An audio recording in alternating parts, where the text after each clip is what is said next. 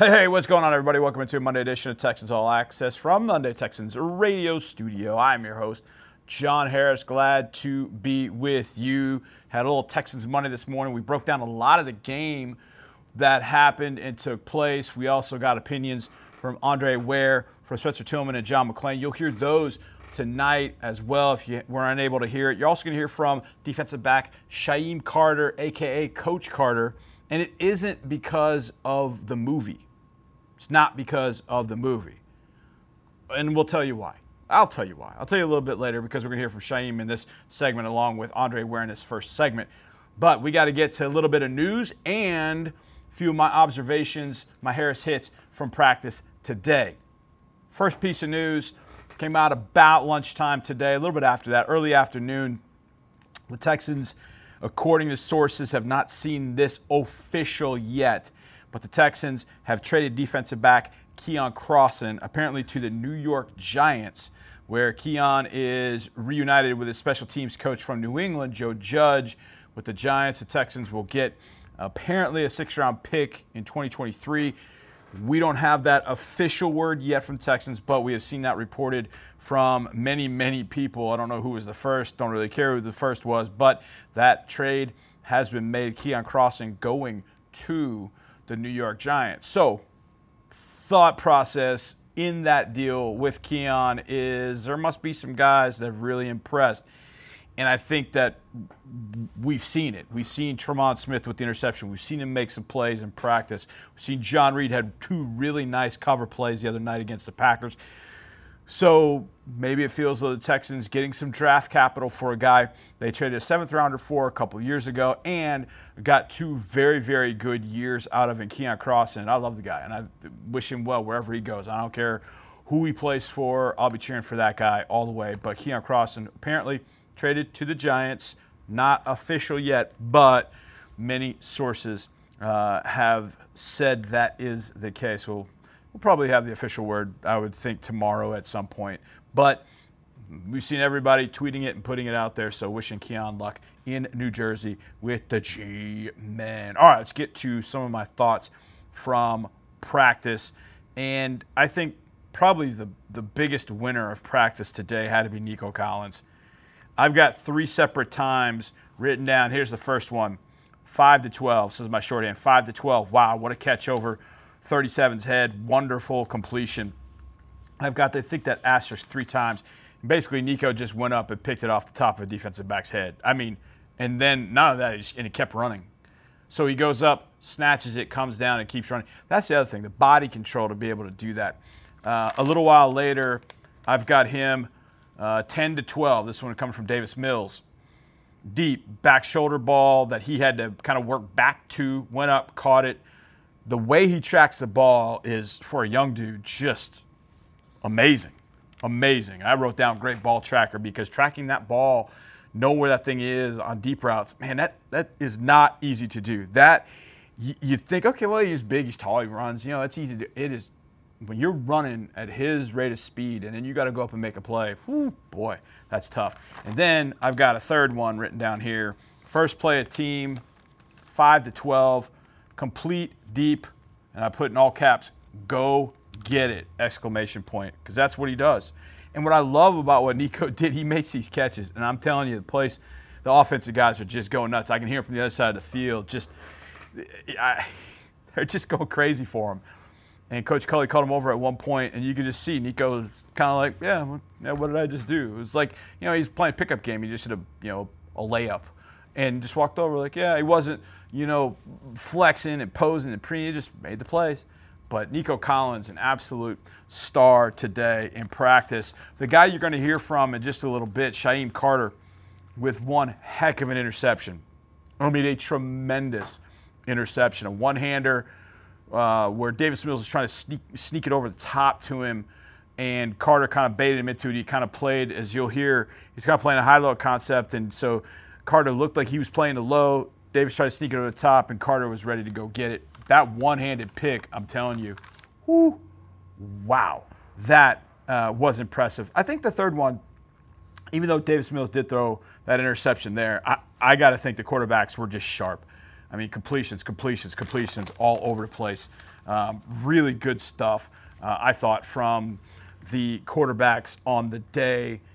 I still see number 51, Kamu Grugier Hill. Now, there was no pads today, so they weren't hitting one another, but he is just so quick to the football when he is dropping into coverage at his linebacker spot. You saw him fill against the run, but when you see him break on the ball in pass coverage, it's pretty impressive. So, some good stuff today at practice. Those are just a few. Harris hits uh, at HoustonTexans.com. I'll get home tonight after the show and go ahead and put those out there. Get you a couple pages, couple pages worth, um, so you can take a listen to that. Now, I mentioned Shyheim Carter with that interception. I had a chance to catch up with him after practice. All right, day number 15 went inside. John Harris alongside Coach Carter. Not only is it because of the movie, but my man Shyheim Carter was actually coaching at Alabama before you got an opportunity. I know that's got to be for you probably pretty interesting transition. You see the other side of life, then you come out here making plays. What's been that transition back to playing from coaching? How's that been? Uh, it's been an amazing trans- transition. Uh, I see stuff from the other side now. Yeah. Uh, as a coach, as like what coaches want here, uh, so I can you know relate that to my game now. So Yeah. it, it's, it's been an amazing it's been an amazing journey. You know, from transitioning from coaching and back to playing. So yeah, I love it. All right, I'm going to get to the one-handed pick over here just a little bit because that was sweet. But I got to ask you, Saturday night was the first time getting back on the field in a couple years, right? In a year, How'd that feel? man. Feels so surreal, dog. Just to just, just to be out there, man, playing. You know, with these guys I call my brothers. Yeah. Uh, you know, just drain, gaining their trust. You know, from me trusting them and them trusting me. You know, just just out there, just you know, just to get that feel again. It, Yeah. it, it was amazing. I can't believe it. All right, practice. You maybe made the play at practice with the pick, and then I heard you say a little bit as you walked over. You're like, "Yeah, I baited him." What are some of the things as a defensive back when you talk about, "Oh, I baited him"? What were you trying to get the quarterback to do before you could end up making that pick?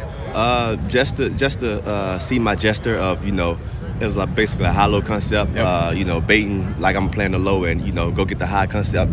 Uh, that's all I did. Uh, wasn't nothing you know. On my end, wasn't nothing spe- uh, spectacular besides the catch, obviously. uh, but you know, just playing mind games with the quarterback. That's all it is. It is. It is playing mind games with the quarterback, and obviously, every time you go to a higher level, you can do different things um, as you go. With this group of DBs, you got a lot of guys back there. There's a lot of energy in that room. What's that group of DBs like in a defensive meeting room? Man, it, the, the energy is so high up. Uh, you know, those guys are amazing. Learning each and every thing, every day. You know, things that you know they've been playing. We have, you know, uh, Bradley Roby, Terrance Mitchell going on year eight in the lead. Uh, you got. Um, Vernon Hargreaves going to year six in the league. Uh, those guys got, got so much, you know, experience in the room, and they just teaching me, you know, things, you know, that they've seen before. Yeah. You know, they've been playing uh, for a while now, vets, so they teaching me a lot, and you know, and things I can teach them that I don't know, I teach them. Uh, just a little small thing like coaching details. You know, I just try to keep them up on that. You know, keep them on their toes, ask them questions throughout the day. Uh, you know, when we walking through the ha- hallways together, when we getting grabbing lunch, you know, just ask them questions, keep them on their toes, keeping them sharp. Has a Florida Alabama argument started between you two at all yet, or is that to to uh, to happen later? To happen later for sure. To happen later. for sure. I know it's good. I know it's going to happen. Okay, I started this a couple weeks ago, and it's been a good hit, so I'm going to keep it going because it's an opportunity to say something positive about somebody. Say something nice about. All right, you ready? About Say something nice about Lovie Smith's beard. the only white beard I ever saw in my life. Love it. Say Love so, say something nice about Bradley Roby.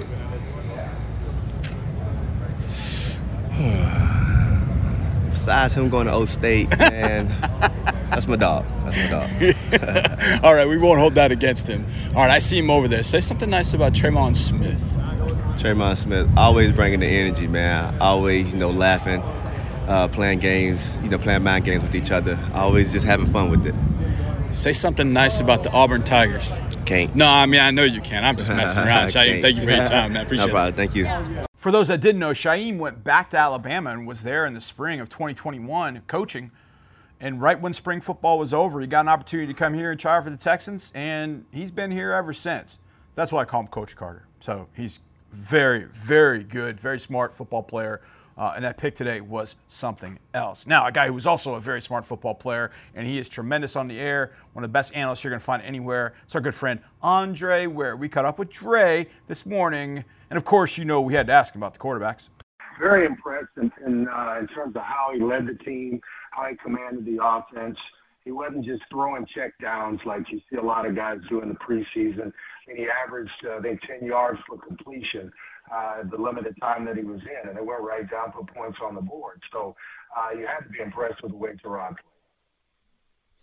Dre, Davis, uh, Davis Mills, I think of all the rookies or young quarterbacks, I think he maybe threw the ball more. He threw it 22 times. I know he threw it more than any of the drafted rookies. Um, and completed 11 of 22, even a couple of incompletions. The deep ball he threw, the first one, Anthony Miller, was actually, I thought, a pretty pretty good throw but what overall first rookie action, and luckily we get to see in the preseason. What did you think of Davis Mills throwing it on Saturday? Well, I thought he rebounded well. You know, after a, a, a kind of a shaky start, so to speak, uh, rebounded, composed himself, and then was able to move the team. And, and I think uh, all that goes into that, all of you know, you start to look at well, how's he been in camp, how's you know he progressed. I think the progression is there, the way you would want it to be as a coaching staff uh, and as as a teammate as well. And then us looking at him uh, and just kind of giving our two cents, so to speak. I think he's done a heck of a job in a small period of time and with uh, with limited reps. And, I mean that from the standpoint of game reps. He didn't get a lot of them in college. Uh, only one season as the starter, and then all of a sudden he finds himself in the NFL preseason game. What about the defense, Andre? What we saw up front, the pressure they got on the passer, that sort of thing. Yeah, that was uh, that was refreshing to see. I think the whole thing Saturday night um, was refreshing to see. Everything was was uh, you had to love what you saw. Uh, and stay with me here for a second. I'll go back to the defense, but um, I don't know what the staff is doing from top to bottom. Uh, how they set things up, meetings, teach drills. We're not a part of all that stuff. But whatever it is, don't change a thing uh, just build on what you're doing because this is the, probably the most prepared team for a first preseason game that I think I've ever seen since I've been doing this. And I'm talking offense, defense, and special teams. It was refreshing to see, all the way down to being able to have a conversation with the head coach on the way into the stadium. And it was smiles and giggles and all of it. Everything uh, was just refreshing overall. So uh, if, don't change a thing keep this team going in the direction that it's going because uh, it's refreshing to see. Now, to answer your question defensively, pass rush was there. There was turnovers were created. Uh, Tremon Smith came up with a big interception after an interference call, so it's next play. And you hear that that cliche so much, but not a lot of players are able to do that, but uh, he was able to do it after a big interference play. Came up with a with a big interception. Ross Blacklock, I think, played an outstanding football game, and Grugier Hill. He was uh, he was the guy that was after the passer, made a couple of excellent plays, both in run defense and uh, rushing the passer. So from top to bottom, I thought the defense uh, it was it was a sound performance.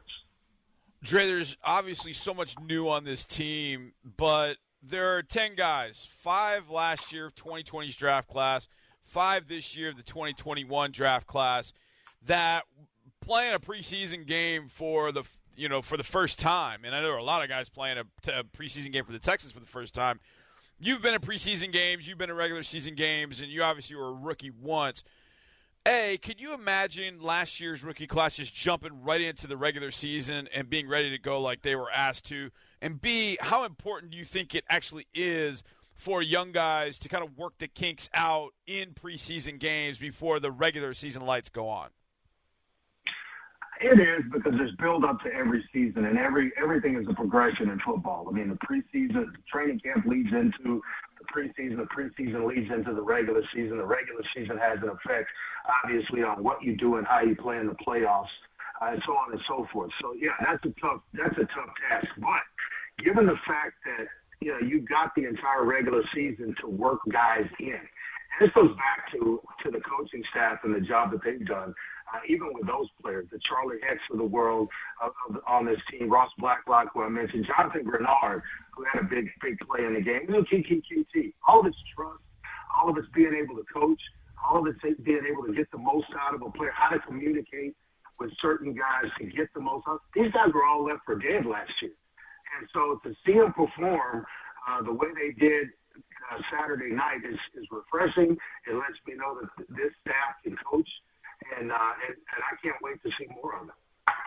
All right, that'll be Saturday night against the Cowboys at 7 o'clock. Hey, the Colts, they don't have Carson Wentz available for a bit and Quenton Nelson, and yesterday they go with Jacob Eason and Sam Ehlinger. What do you think of their situation at quarterback, Andre, uh, and including Wentz into the mix? Their shot this year to overtake the Titans, overtake the division, and obviously we'll have to deal with them twice this campaign, as yeah. we always do. I like Eason. I always have, all the way back to his days in Georgia. And uh, he's a big physical guy that can push the ball down the field. Uh, he's starting to play with a lot of confidence. I think he's playing for one of the better developers of quarterbacks in the league in Frank Reich. So you're going to see uh, a tremendous player emerge. He will be the future. And that's my opinion in, in Indianapolis. I, haven't been crazy about Carson Wentz. Don't don't uh, don't give me what he's done before that, this, that, and when they traded for him, I was actually happy because I don't think he'll finish a, a 17 game schedule and somebody else that was ill prepared and maybe the timing works out where the Texans get him at that time uh, would have to step on the field. But Eason scares me more so than Carson Wentz because just he's he's big, he's mobile, he's got a great arm. I saw it yesterday watching that game. Uh, he's getting a better command of what they do offensively.